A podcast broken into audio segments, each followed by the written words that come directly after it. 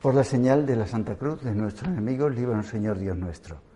En el nombre del Padre y del Hijo y del Espíritu Santo. Amén. Señor mío y Dios mío, creo firmemente que estás aquí, que me ves, que me oyes. Te adoro con profunda reverencia. Te pido perdón de mis pecados y gracia para hacer con fruto este rato de oración. Madre mía Inmaculada, San José, mi Padre y Señor, Ángel de mi guarda, intercedes por mí. Nos cuenta el libro de los Hechos de los Apóstoles las últimas palabras del Señor antes de subir al cielo. Dice, seréis mis testigos. En Jerusalén, en toda Judea y Samaria y hasta los confines de la tierra. Entonces dice, regresaron a la capital. Y todos ellos perseveraban unánimes en la oración. Pues lo que estamos haciendo nosotros aquí. Somos pocos, pero intensos. ¿Verdad? Después de la marcha al cielo de nuestro Señor, empezó en la iglesia una nueva etapa. Se da un antes y un después. Esta etapa en la que estamos ahora es la etapa de la fidelidad.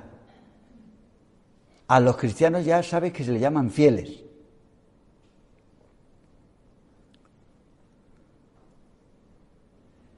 También en las instituciones de la Iglesia, con la marcha de su fundador, comienza la etapa de la fidelidad. Los apóstoles fueron fieles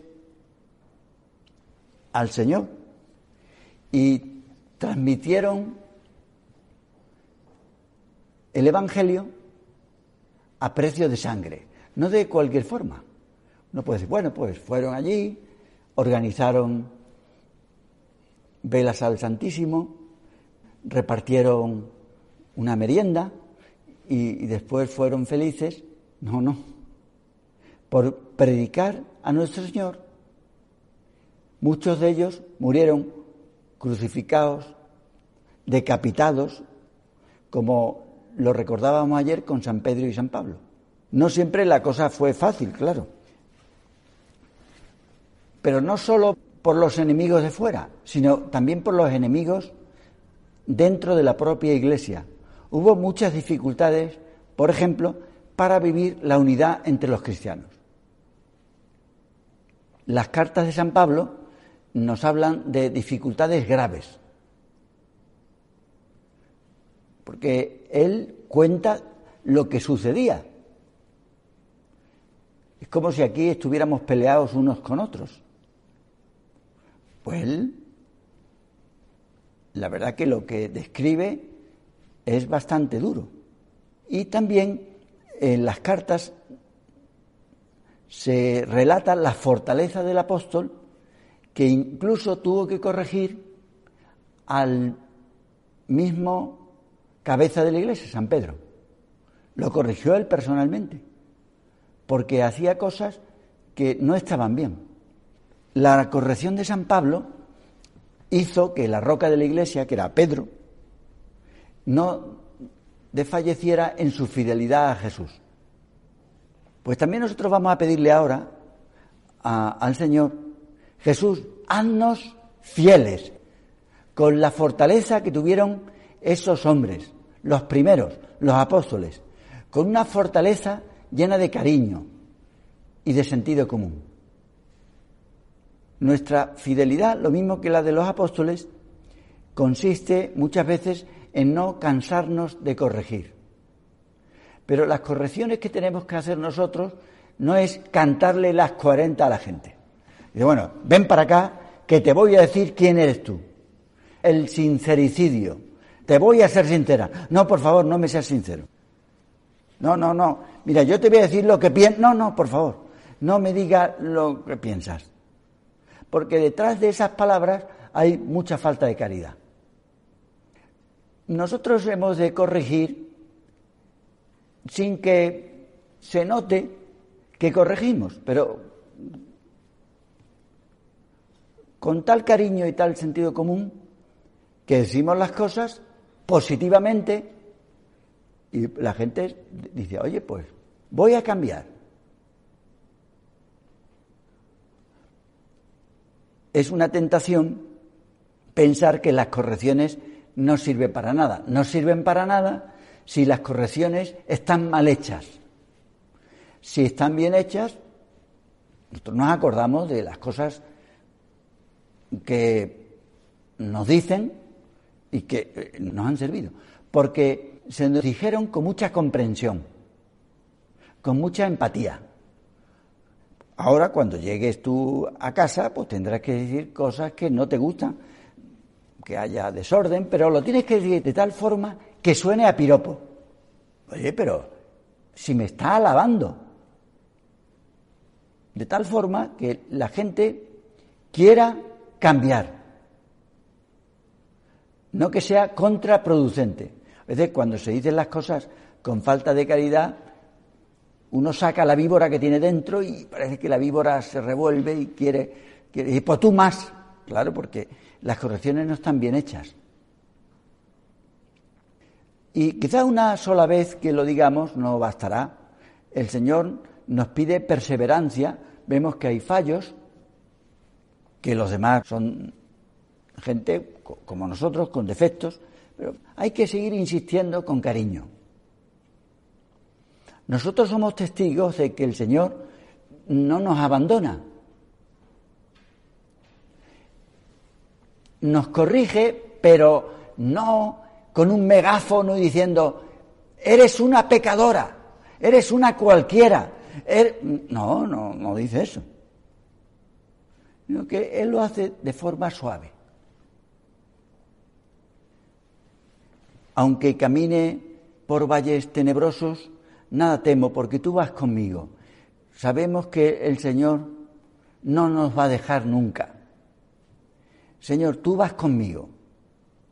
La historia de los cristianos, desde el principio, es la historia de las debilidades de unos y de otros. No es que los primeros cristianos ya fueran santos, pues San Pedro no era santo, ni San Pablo, ni, ni los primeros cristianos desde el principio no eran santos. Se hicieron mejores con el tiempo.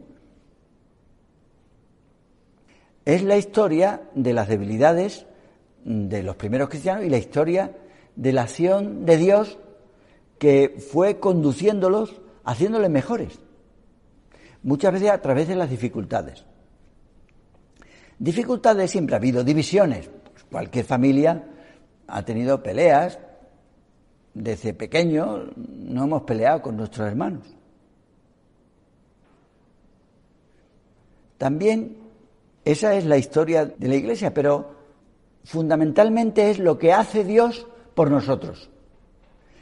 Muchas veces se ha repetido que Dios es el que hace y nuestro trabajo consiste en dejar hacer a Dios, dejar que Él haga.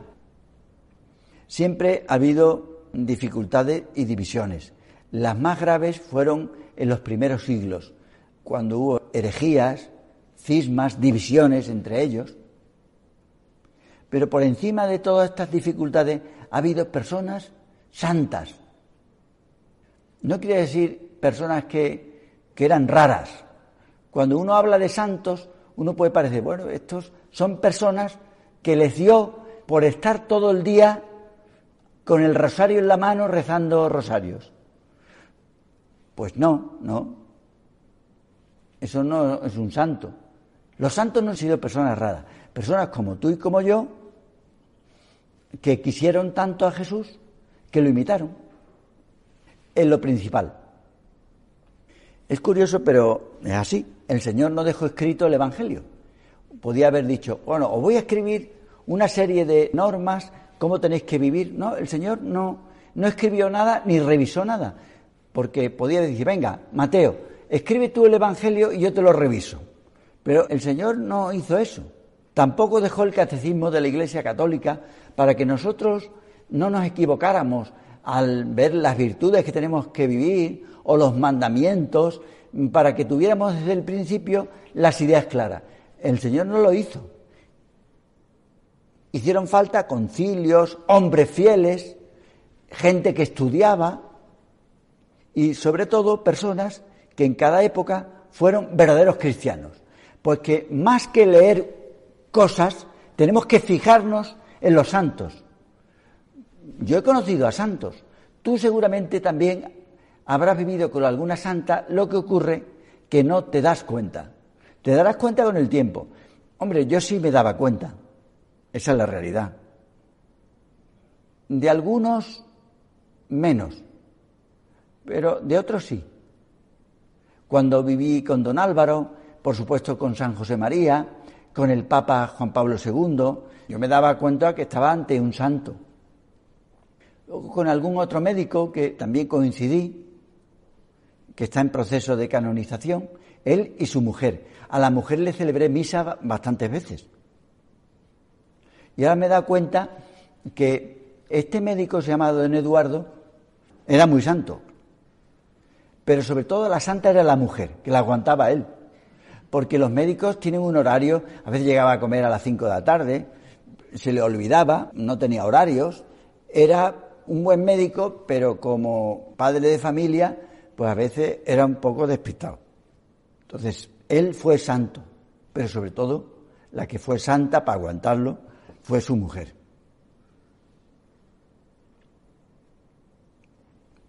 Fijarnos en los santos, no en sus defectos, porque hay gente pues, que se puede fijar en los defectos de los santos. Todo el mundo tiene defectos, también ellos. Fijarnos sobre todo en lo importante, que fue en su amor, en cómo querían al Señor, cómo lucharon para ser fieles. Mira, la fidelidad que nos pide ahora, en este momento, el Señor, a ti y a mí, en verano, no consiste en inventar cosas. Pues vamos a inventarnos cosas. No consistió en inventar cosas. La fidelidad que nos pide el Señor a los cristianos tampoco es una cosa y dice, pues ya está, tenemos que hacer lo de siempre. Pues tampoco. No se trata solo de conservar, sino de hacer fructificar. Se trata de vivir un espíritu. El Evangelio, sobre todo, es un espíritu que se acomoda al siglo XXI, lo mismo que se acomodó al siglo XIX o al siglo I. El espíritu del Evangelio no es una cosa rígida, no es que nosotros tengamos que hacer lo mismo que hacían en el siglo III, no, tenemos que hacer otras cosas distintas, porque ahora hay otros instrumentos que en el siglo IV no había. De otras cosas porque los cristianos, la mayoría no sabían leer. Hoy es raro que, que uno no tenga cultura general. En aquella época, los siglos pasados, en la Edad Media, pocos sabían leer. Hoy en día, pues, lo raro es lo contrario. Tenemos que conocer muy bien lo que nos ha dejado el Señor, lo que nos han dejado los santos para nosotros hacerlo vida. Lo importante es que diga, esta, esta persona tiene algo especial. No sé qué es, pero casi nunca se enfada, es muy trabajador, cuida el orden, es muy simpático, es agradable en el trato. Quiero ser como Él. ¿Qué es lo que tiene? Porque se parece a Jesús. Hacer vida el espíritu del Evangelio. Nosotros no vamos a llevar chanclas, bueno, yo por lo menos no, vosotras a lo mejor sí, o túnicas, vosotras a lo mejor sí, mm, yo también, porque la sotana es una túnica. Pero ya me entendéis, no se trata de dejarnos el pelo largo como se lo dejaban en otra los cristianos. No se trata de conocer una serie de criterios, sino de vivir un espíritu que se adapta a las situaciones más variadas. No es lo mismo vivir en cristiano aquí en este colegio mayor, que es bastante fácil, que vivir ahora cuando te vayas en vacaciones. No es lo mismo. No es lo mismo la hora que te tienes que levantar aquí que la hora que tienes que levantar en tu casa. Porque si te levantas a las 8 de la mañana, allí es de madrugada, no está puesto ni el frigorífico. Adaptarse a las circunstancias varias de nuestra vida. Hablando de fidelidad, Juan Pablo II dice, no solo se limita a defender y salvaguardar lo que ha sido confiado, sino que tiene el valor de negociar con los talentos para multiplicarlos. Defender. Tú, por ejemplo, sabes que un cristiano no debe criticar. Un cristiano debe hablar con el Señor, tener amistad con Él. Eso lo sabe. Porque aquí has hecho oración, has vivido con otras, has tenido que parar conversaciones en las que se criticaba. Pues eso está bien, eso es defender, salvaguardar.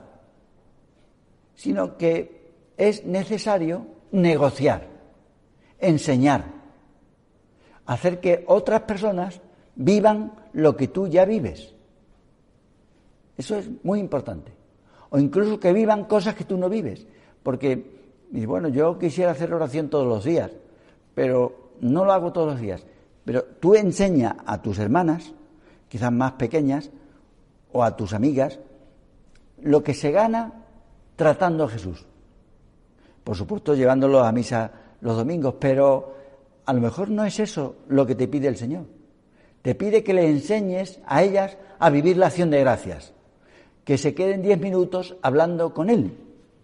Mira, en la parábola de los talentos el Señor nos habla de uno que enterró lo que había recibido. Tú te vas de aquí y después yo entierro lo que yo he aprendido en este año, lo voy a enterrar. Eso cuando vuelva, pues lo desentierro.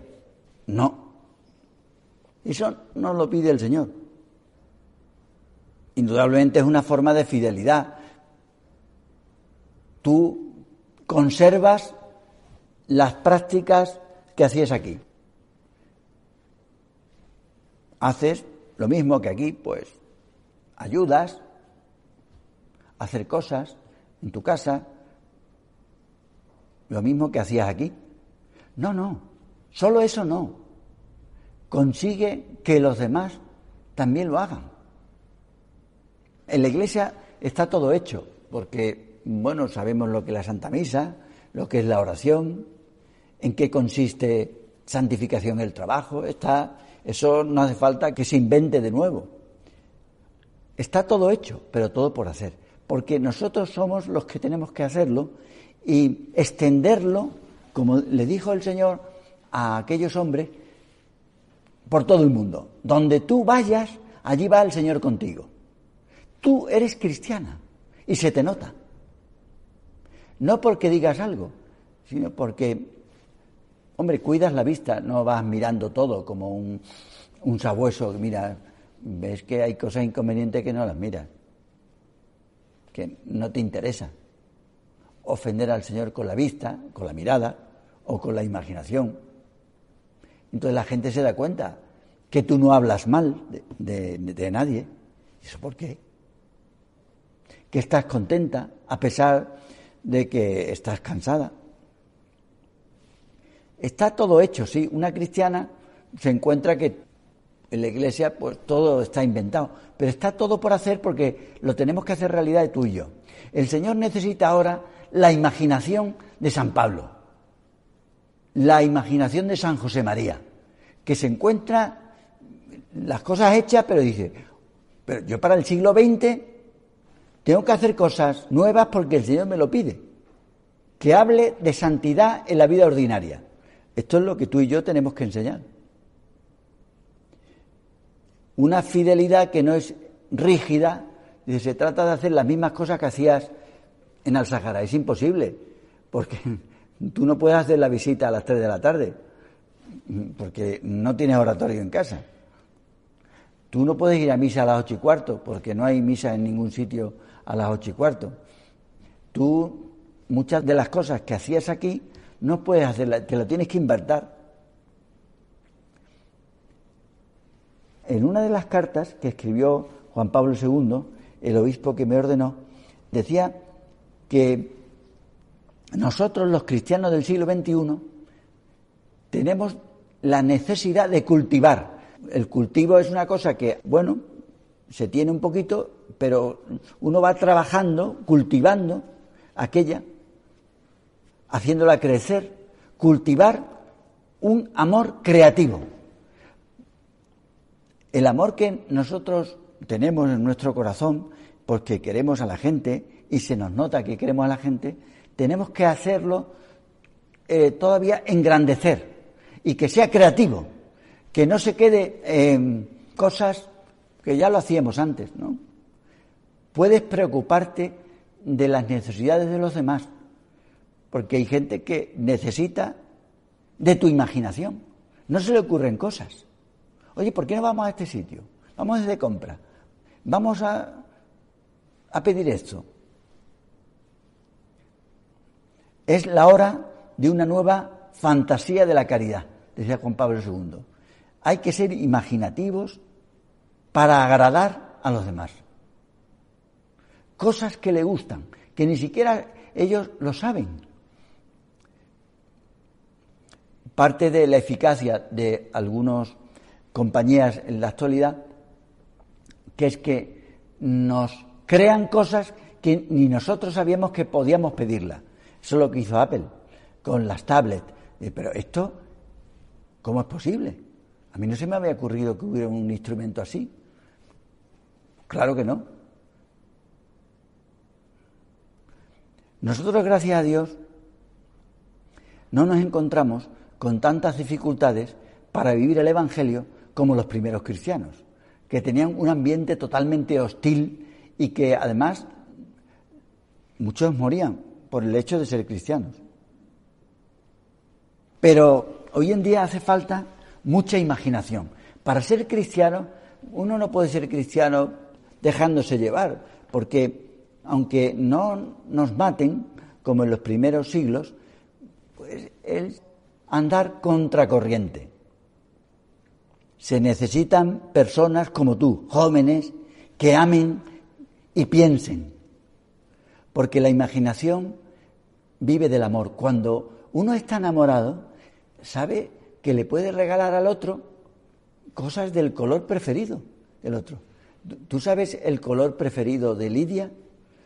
Mm, yo no lo sé. ¿Alguna de vosotras lo sabe? Pues seguramente su madre. Cuando uno quiere mucho a una persona, sabe el color preferido de esa persona. La imaginación vive del amor. Uno le está dando vuelta a esa persona a la que quiere y se le ocurre el regalo que le puede hacer. Esto es lo que han sido los santos. Le pedimos a la Virgen que en este verano nosotros sigamos el camino que nos marcó Jesús y que nos han marcado los santos. Corazón dulcísimo de María, consérvanos el camino seguro, que las vacaciones no sean un paréntesis, sino que nos sirvan, como tenemos dificultades, para crecer. Mientras más dificultades, más imaginación hay que poner y más crecemos.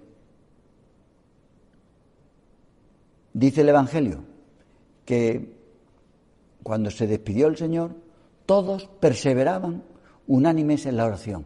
Ojalá todos nosotros los que estamos aquí en este verano perseveremos en la oración. Que ningún día dejemos de hacer la oración mental. Y si podemos comulgar la común unión que nos da el recibir a Jesús, es el momento de que estamos todos conectados, que cada uno enviamos a otros regalos, ayuda, es el momento en el que podemos ayudarnos unos a otros. Todos ellos perseveraban unánimes en la oración, junto con las mujeres y con María, la Madre de Jesús. Este es el secreto, perseverar con María. Por eso le decimos de nuevo, corazón dulcísimo de María, contigo el camino de la fidelidad será seguro nosotros vendremos dentro de unas semanas, unos meses, y no seremos peores, sino que incluso habremos avanzado en nuestro camino de cristianos. Te doy gracias, Dios mío, por los buenos propósitos, afectos e inspiraciones que me has comunicado en esta meditación. Te pido ayuda para ponerlos por obra. Madre mía Inmaculada, San José, mi Padre y Señor, Ángel de mi guarda, intercedes por mí.